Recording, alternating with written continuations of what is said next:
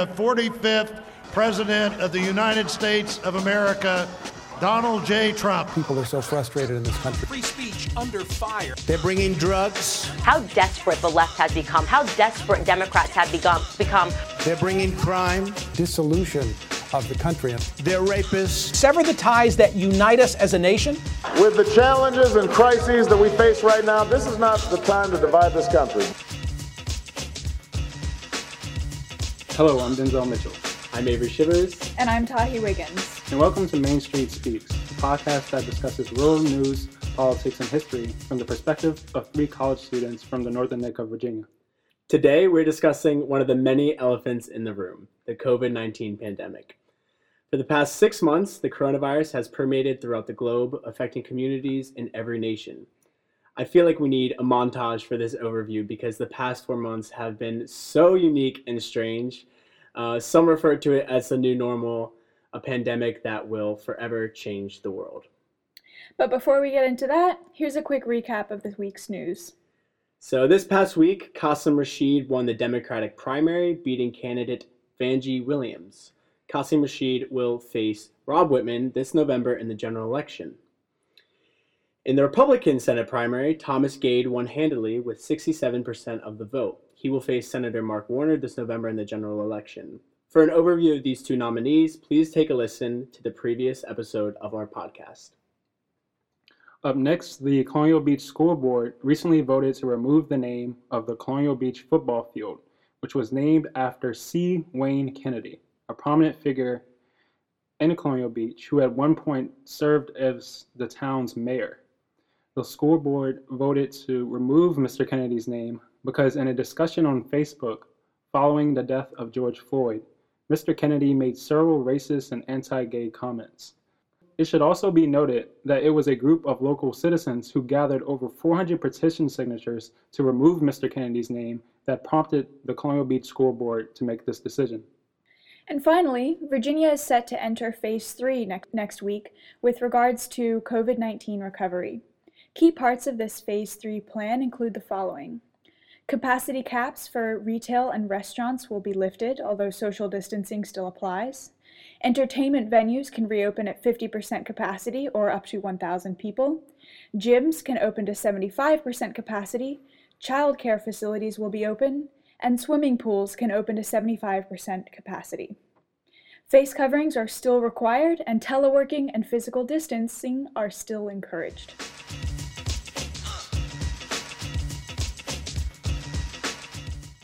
So, today we're talking about the COVID 19 pandemic and the sweeping implications it has had in every aspect of our society public and personal health, but also politics, economics, social relationships, trust in institutions, and international relations. In the past four months in the United States, we have seen a rise in anti Asian xenophobia, national leaders spreading misinformation regarding COVID treatment methods, anti lockdown protests, congressional legislative action, and we have mourned the hundreds of thousands of deaths throughout the nation and globe. So, before we begin an in depth conversation regarding COVID, let's just talk about how you've been feeling throughout the pandemic and our perception of national response efforts. So, how have y'all been handling social distancing, the pandemic, overall in this local community and, and in our daily lives? Yeah, you know, it's been weird. I think we are all all of us here anyway are you know very socially engaged politically engaged people who have friends and relationships that span the the state and the country and in some cases the globe and it feels weird to be confined to this area while so much else is happening um, mm. in our world and you know difficult to difficult to kind of acknowledge that what we are doing is benefiting the world just by staying home it's kind of this weird cognitive dissonance that by choosing not to kind of engage with society in a way that would endanger others is actually benefiting society. yeah, that's an interesting way to think about it. Yeah, and, and just to add to that, um, it's it's weird also because there's not a big outbreak where where mm-hmm. I am in, in, Northumberland County and where you are in in Lancaster. Yeah. There's also not that big of an outbreak. So to and like in the in my immediate vicinity, I don't see a lot of the deaths. Mm-hmm. Um, a lot of people sick. Um, you know, a lot of people here are actually just going about their day, and, and especially especially recently since a lot of restrictions have been lifted. And it's hard unless you look at the news and unless you look at news that covers how hard it is in communities where the pandemic has been um, has had a very negative effect. It's hard to have a clear understanding of how devastating the disease is if you're surrounded by if you live in an area where it doesn't it's not very much negatively affecting your community and Yeah. yourself I think that's an interesting point though, because living in the same community, but having a father who works in the healthcare system, who works in nursing homes, has been an entirely different perspective on my end because you know I see my father comes back like from long, long shifts, especially when it was really picking up in the area or there was a larger fear and planning in regards to COVID, coming back just like high anxiety, you know, uh, waking up in the middle of the night. Um, I, you know, I, li- I also listened to a podcast that spoke about like medical workers in the industry and the emotional effects that they've had. So personally, in my end, it's felt it's felt very very real. You know, when my dad gets home, like we take we have clo- we take clothes and we have a towel for him and we put it out in the outdoor shower. Mm. So because if he touches that and infects it, then he comes back in the house. It could be a whole nother like line of, of infection. And I think especially within within my family circle or within my social distance isolation circle, um, this has definitely been like a high anxiety, uh, like hot topic conversation. Even though within our area, this ur- this this rural area, it's it's not as common.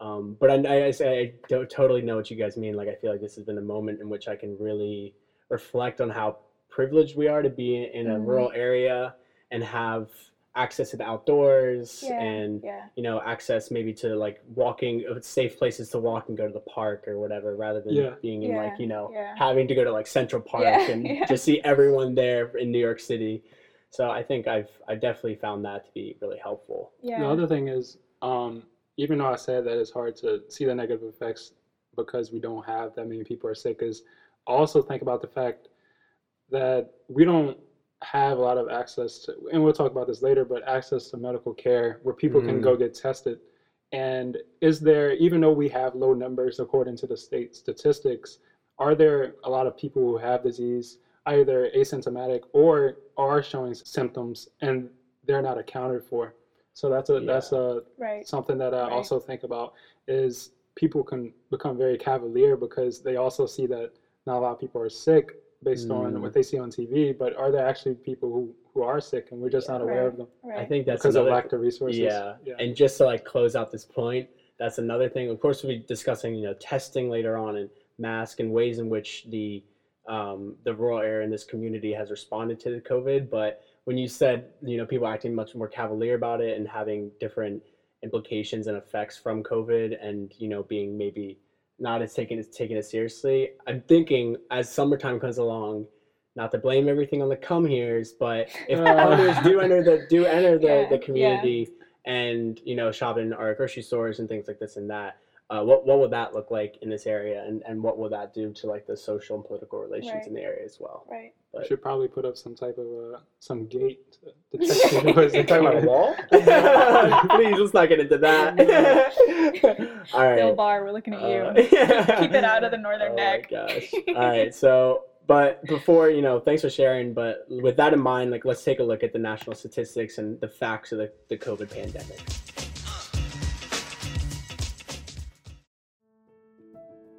From first dealing with the virus in Washington to seeing larger outbreaks in New York, and recent spikes in Texas, Arizona, and other southern and western states, the coronavirus has impacted the nation at large. As a result of the rampant nature of these outbreaks, the United States has experienced over 120,000 deaths from the virus. This statistic places the U.S. as the nation with the greatest number of deaths and cases in the world. In fact, the country makes up nearly a fourth of cases worldwide. The chilling statistics have raised harsh criticism of the United States COVID response. Yeah, and along with this criticism of the United States response, the virus has led to a re examination of American institutions as the pandemic has further revealed the inequities present in our systems. Many of the criticisms involve the racial inequities of the institutions, as COVID has disproportionately affected communities of color and those who are vulnerable due to previous health conditions. But on a local level, things have looked a bit different. As many experts have warned, despite the inherent distance that those living in rural communities have from one another, rural populations are particularly vulnerable to the disease due to high rates of chronic medical conditions. Some healthcare officials have warned that they fear hospitals will also be unable to properly handle the influx of patients. Even more so, financial negligence of rural communities from states has experts fearful of rural communities' ability to properly handle the crisis moving forward. As history shows, rural America has faced significant underfunding from state officials for years now. Yeah, and as experts have revealed, COVID is no different. In particular, experts fear that the economic effects of COVID, including a decrease in state budgets, will severely cut already low funding for rural areas. And as the Center for American Progress argues, as states like Virginia face economic turmoil, state funding for healthcare services will continue to be diminished. In addition to this, as many rural advocates have mentioned, among the three federal COVID packages, none of them had mentioned support for rural communities. And this isn't something we're just talking about. It's stated by the Center for American Progress. Supporting rural areas is not something that should be left only to the states. The federal government needs to directly invest in these communities. The spread of the coronavirus is a national challenge, not one that should be left to states by themselves, as the virus does not care where people live. And this means that already underfunded communities like our own may experience further economic consequences in response to the effects from COVID 19. As we saw on March 18th, the Lancaster County government declared a local emergency as the first case in the county arrived. Since then, there have been over 400 cases in the Northern Neck, with roughly 40 between both Lancaster and Northumberland County. While these numbers are relatively low, experts warn that as the economy reopens, further outbreaks could occur, which would be detrimental to our community, especially considering the vulnerability of older folks and those with chronic conditions. But taking a step away from the statistics, what do you guys think about COVID responses and specifically the effects in rural communities? Yeah, that's a great point. I mean, with these statistics, we see that rural communities are subject to, to multiple vulnerabilities. And even just beyond the older age and the chronic health conditions, rural communities have to travel further away to mm-hmm. go grocery shopping or to get other resources. And even more so in our area, as we previously mentioned, there are a lot of incoming folks who like to have houses Absolutely, here and who like yeah. to visit, and our tourism industry is a large part of the economy. So we're at this funny place in rural communities where we rely on the summer tourism industry, but we're also incredibly vulnerable population for the coronavirus. Right, and we also rely on industries that really can't be um, can't be undertaken remotely. You can't farm from home. You can't fish yeah. from home. Yeah, exactly. Yeah, and and even then, uh, you know, even though we have some industries where, um, you know, are very unique, I guess you could say, in terms of living in rural areas, like you were saying, farming and fishing. We also have, you know, industries such as restaurants and retail mm-hmm. businesses. Um, they're small businesses, which you know are are very much being impacted by the a lot of the restrictions that are are being placed by you know the state of Virginia. But um, there are businesses just like those you would find in New York and and other urban areas where those people who are working there, you know, if they're not working there, they're not getting paid. And but those people who are working there, um, they're also in danger of being affected by mm-hmm. not only right. people from right. the Northern Neck, but you were saying the outsiders yeah. that come in. Yeah, absolutely. Um, so we have to worry about you know two different types of uh, situations where where because the way our economy is set up that's really interesting yeah. yeah. and also considering local businesses you know we we hear so much about these stimulus packages coming from the federal government and concerning small businesses you had this paycheck protection program or ppp mm. yeah. and what we you know what we heard is in that first installment of PPP loans the vast majority of the money went to these larger businesses who had experience who had certified accountants that were able to uh, you know turn in these applications to large banks and therefore get access to the money first and when you had a limited pool of money it's those that already have more resources that were able to get mm. access to that money and so you had a lot of small businesses in this area and you know small businesses in rural communities across the country that essentially were were being limited in getting these PPP funds specifically because they are small.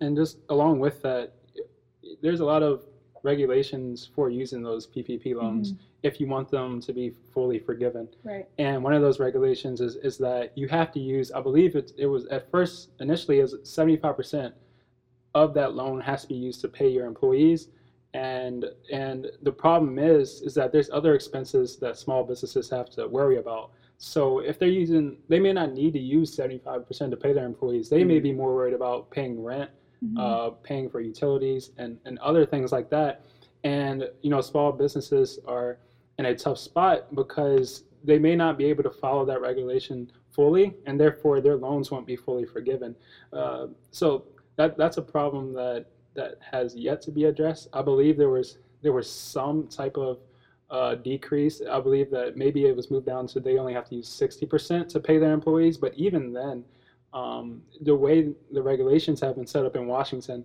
um, it's been, they've been set up in a way where it almost seems like the representatives in Congress don't really understand what's actually happening on the ground. Right. That's a good right. point. I think that also just goes back to the previous statistics that we showed in regards to the three federal COVID packages. None of them specifically mentioned um, uh, rural communities. So it, it, I think to your point, Denzel, it just seems that these these packages aren't really compatible with the economies that we see in rural communities like ours. Yeah. And it, it's not it's not and that's that's that's very confusing for a lot of folks that live in the area and that own small businesses especially as we get into you know the debates about reopening the economy and i think the conversation we're having now are, are from it's the top down right mm-hmm. it's it's how mm-hmm. can our rural community respond to this legislation um, and to other factors but another conversation we should have is uh, one that's from the bottom up what can we do to you know social distance and stay safe and, and prevent the spread of the coronavirus and i think with a lot of the misinformation that's been going on during this pandemic uh, that line between and that expectation has become a bit blurred and yeah. uh, that kind of yeah. takes us on to the final part of our podcast which is the mask off phenomenon mm-hmm. Yeah, so among many other politically charged conversations that have been had during the age of the coronavirus, none have been as common as the debate regarding masks. So the mandate on wearing masks in the state of Virginia came after Governor Northam, who's a Democrat, his executive order 63 that strongly encourages citizens to wear masks inside buildings. Yeah, and this order was also passed on May 26 amid plans to be, begin reopening the state. The logic in this order was to prevent more outbreaks as states began to reopen their businesses and economies because, as experts have shown, wearing masks and keeping a socially safe distance of six feet are very effective at limiting the spread of the virus. This conversation regarding masks has been debated frequently throughout our communities, and it seems that there is a serious political divide in the debate as well. Even more so, understanding the previous statistics regarding the vulnerabilities of rural areas it would be expected that people would be keen on wearing masks. However, as some have argued, the low number of cases in the Northern Neck has been a justification to not wear a mask when in public. Yeah, and so I think with this thought in mind and this, you know, mask off phenomenon, what patterns or behaviors have you all seen in your daily lives here in the Northern Neck, and, and what do you guys make of it? I think it's it's definitely very interesting. You know, on in rural areas, there I think is a tendency for people to be somewhat insular and kind of and I don't mean that negatively like it's it's the nature of the area that it is a very individually focused area you know you're you're focused on your family your business um, just because there isn't a lot of presence from the the outside world that's why some people love coming here just to visit mm. um, but when you have this phenomenon where you know, in one of the counties on the Northern Neck, there's only 10 cases. And so taking that statistic and trying to like implement that knowledge in your own life and saying look like the, the chances that if i go if i go outside i likely will not come into contact with someone with covid you know it makes sense that you wouldn't wear a mask if you go under that line of thinking and so wearing masks like it it requires this kind of worldly empathy to understand that this is not just something that exists in our community or doesn't exist in our community like wearing the mask is this action where you're contributing to the social collective. And I think when you live in an area where politics are so focused on the individual and on the local small level, mm. it's hard to have that kind of worldly consciousness because it's just not the kind of paradigm that we're that we're conditioned in. I think that's a good, like a, a fantastic point because even thinking about like rural consciousness and the idea of the dynamic, the power dynamic between you know the government up in Richmond and our local mm-hmm. community. Mm-hmm the idea and concern about the pandemic and trust in state government responses continue to strongly be tied to partisanship. What studies have shown is that particularly Republicans who get most of their news from Fox News are more likely to trust the federal government and less likely to think that returning to their pre coronavirus lives tomorrow is a major risk. While Democrats widely distrust the federal government and they're more likely to trust governors and believe that returning to the normal right now, as many have argued, is a huge risk. Mm. But this is kind of going to step away from that, but is going to have to do with it is is just the the fact that a lot of people, like Tahi was saying, and you know, connected to what you were saying as well, Avery, a lot of people in this area not only are looking at more conservative news sources mm-hmm. and you know they don't they don't see the pandemic having a negative effect in the area so you know they see those things and they and they don't worry about wearing a mask they don't worry about social distancing and not only that but they they are they attack you know mm-hmm. people such as the governor or even individuals mm-hmm. um, not physically that I heard of yet, but at least yeah. at least you know whether it's on- online or they look at you funny if, if you're wearing a, a mask. You know, if you're trying to follow these social distancing measures, they they they look at you differently. And it's interesting because the question is, did Virginia go too far in placing restrictions, or did mm-hmm. we do just enough? And people aren't seeing the negative effects, but that's only because yeah. we actually did put these restrictions in place. Because mm-hmm. I see a lot of people making the argument that oh virginia went too far we're not we're not doing that bad as a state now you know we're not mm. like florida we're not like california um, in terms of the amount of people we have infected and so they're like well maybe we don't need to wear masks maybe we don't need a social distance but you got to think isn't that because we actually did take these yeah, precautions. the coronavirus so it's still around. Yeah, yeah. it's still here. Right. So it'll be interesting to see as we continue to open up. Are there going to be more people that get infected in rural areas? And the bad thing is, like some people talk about, like herd immunity. Mm-hmm. Our community hasn't been exposed, particularly because you know the nature of our area. Our health system is just, um, you know, it's pretty small. It's pretty limited in um, many of the counties on the northern neck, there is no hospital in the county, which means that to get to a hospital, it's you know a half an hour to an hour's drive, yeah. and that hospital will only be able to accommodate a few people. So if we do have the kind of outbreak that we saw, for example, in the Tidewater area around Williamsburg at the very beginning of this pandemic, you know it's it's quite worrying to imagine what that might look like in a community where the health system is so sparse. Mm-hmm. And I think like when both of you guys are speaking, I, I am thinking echo chambers because mm. when you have uh, rural communities engaging in more conservative news outlets and going outside, stepping out their door and saying, "Well, there's no COVID cases here. I don't have much to worry about," like others do in New York. It's creating a sense of it's it's creating a sense of ease and and mm. relaxation rather than a sense of urgency in the area. Yeah. And I think this represents a kind of a cultural and political shift especially in regards to you know wearing masks. I, I have a friend who was visiting family um, in North Carolina, and she flew from New York to North Carolina. And she said the first thing she noticed when she stepped out of the airport in North Carolina was the lack of people wearing masks. Mm-hmm. And it wasn't like she was a rural area, a, a, rural area either. She was in Charlotte, North Carolina, so mm. a place with you know a large amount of people comparatively to here at least. And even I've read an article in the New York Times talking about going to Nashville, and this was like two months ago, and there was no one wearing masks. So I think there's this, you know, we like to call it like the politicization of the mask, like right, dun dun right, dun. Right. You know, it's like this intense thing. Yeah. Um, and I, I, I think it's just really interesting to to view that in this area. Like, have you guys noticed that those kinds of anecdotal evidence of, of this kind of conflict? Yeah, I would say that for the most part, at least for the places that I've been inside, a lot of people have worn masks. Or if you want to break it down racially, I've seen a lot of African Americans wearing Mm-hmm. masks. Yeah. Um, usually, when I see someone not wearing a mask, uh, they're Caucasian. Mhm. Um, And usually young as well. You know, you Yeah, have yeah, young you have a yeah. lot of elderly white folks in this area, and you know, obviously they're more vulnerable. So I, in my experience, um, they've usually been wearing masks as well. Yeah. Yeah, they've been. Yeah, yeah. Should have pointed that out too. So, so like the younger demographic is more cavalier, and that may be because you know we're told consistently that that well, at least initially, you know, we were told that it's not going to affect us as bad as older people. Mm. And the thing is, though, is that if we get it, then we could pass it on to Right. our Right. parents. our And you go back to this whatever. idea of empathy. Yeah. So I think just anecdotal though. Uh, I don't know. From what I've seen, people have done have been doing pretty okay, at least Mhm. inside. But then again, I don't know what's going on everywhere, and I have met people who are more cavalier, like I was saying Mhm. earlier, and they're not wearing masks. The the thing is, you know, will it matter?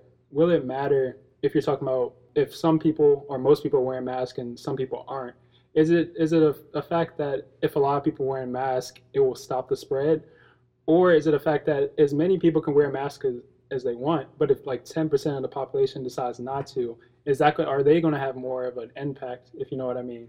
Yeah, I, I take your point there and sort of like examining the futility of individual actions. But, you know, if, if you get infected and say you, you know, infect four people, those four people go on to infect 16 people and on and on and on. Yeah. Um, you know, if one of those people is wearing a mask, you have, um, you have the opportunity for exponential growth of those infections to completely be eliminated. Yeah. So I would say that, you know, this is a case where individual actions can contribute a lot to the collective because not only are you limiting the possibility that you might catch it, um, you're limiting the possibility that you might pass it on to others who would pass it on to others. And you're also showing solidarity with the community and saying, you know, I am taking part in this community effort to try to stop the spread. Along with wearing a mask is don't touch your face a lot either. right. You yeah. know? It, it acts Yeah. as a It's- preventative measure just for yourself. as exactly well. it acts and it acts as that preventative measure most definitely um, and it, it is the the surest step that we can take to prevent Right. inf- it, Right, to prevent infecting others and being infected Right. Um, it's not a it's not a cure all, but it's better than nothing. Oh yeah, Yeah. most definitely, Yeah. completely agree with that. I was just I was just thinking Wear your mask, people. Yeah. Yeah. Yeah. Yeah, well, Yeah. Not only for you but for others. Yeah. exactly One other thing that I, I want to ask you guys about is this idea of a rural consciousness. People, uh, especially around here, are really proud of where they grow up, where they come from. And I think part of that comes along with this idea that, you know, like we can beat the virus. Like, you know, we're we're tougher than this. We can do this. And like I'm not gonna wear a mask because, you know, I'm like Northern Neck strong and you know, like we don't need to. do you guys think that's that that has been uh, you know, a, a influential factor in all of this? You know, I don't know.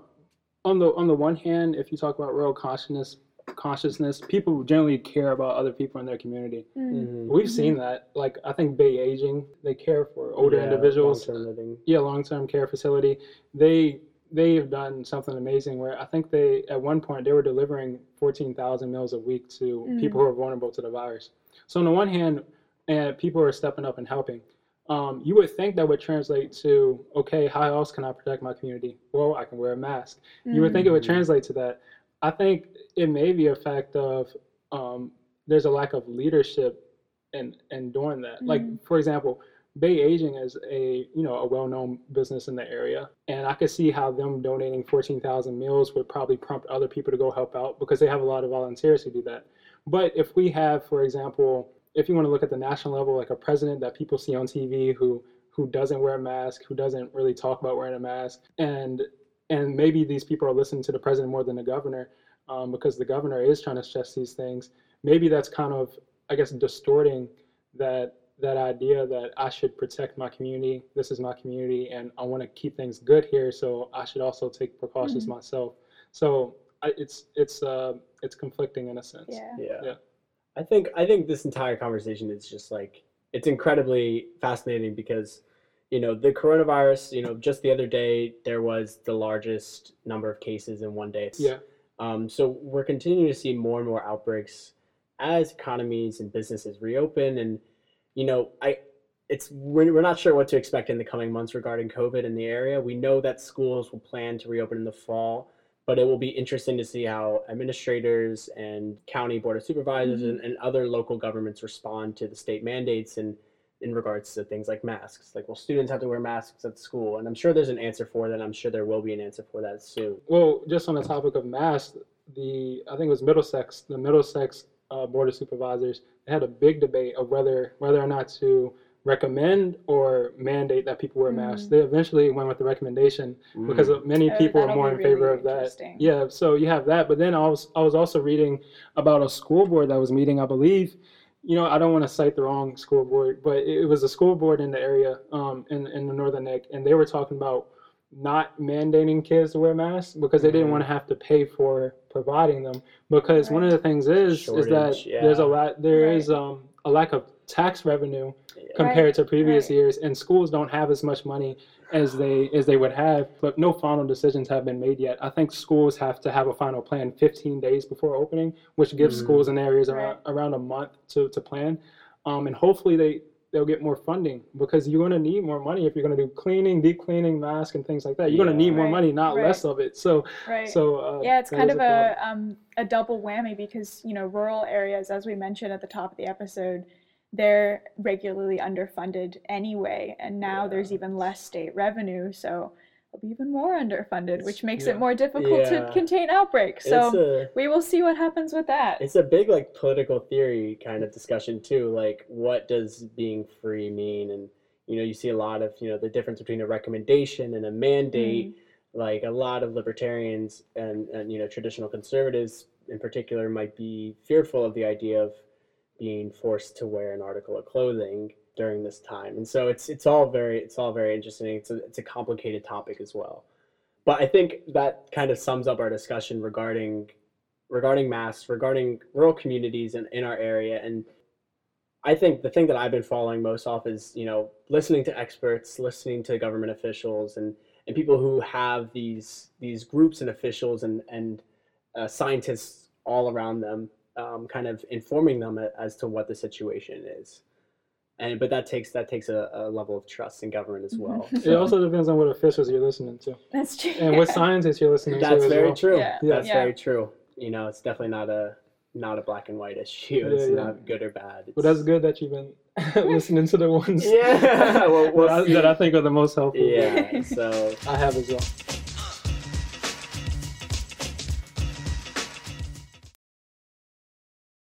All right. So um, for final thoughts on this episode, uh, first off, thank you guys for listening. Um, for more information, you can go to the podcast app to listen to previous episodes, uh, previous discussions. But the final thoughts for this episode we have are the European Union earlier this week recommended mandates that would essentially bar United States citizens from traveling to nations within the EU. This recommendation was seen as an international response to the high number of cases within the US. More interestingly, however, is the dynamic in these recommendations reveal about EU separation of authority.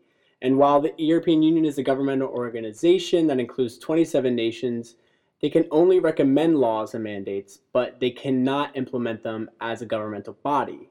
Instead, it is the individual nation's responsibility to review the EU's recommendations and make a decision as to whether or not they choose to implement them as law. Yeah, so we can see this phenomenon play out in countries like Greece, which is especially dependent on revenues from tourism, and they may actually buck the EU's recommendations and choose to open their borders to tourists from the US. The question is then how will these nations enforce their own borders, which are usually subject to passport and border check free travel? You could compare this regulation to pre- recent regulations restricting travel between states like New York and Florida.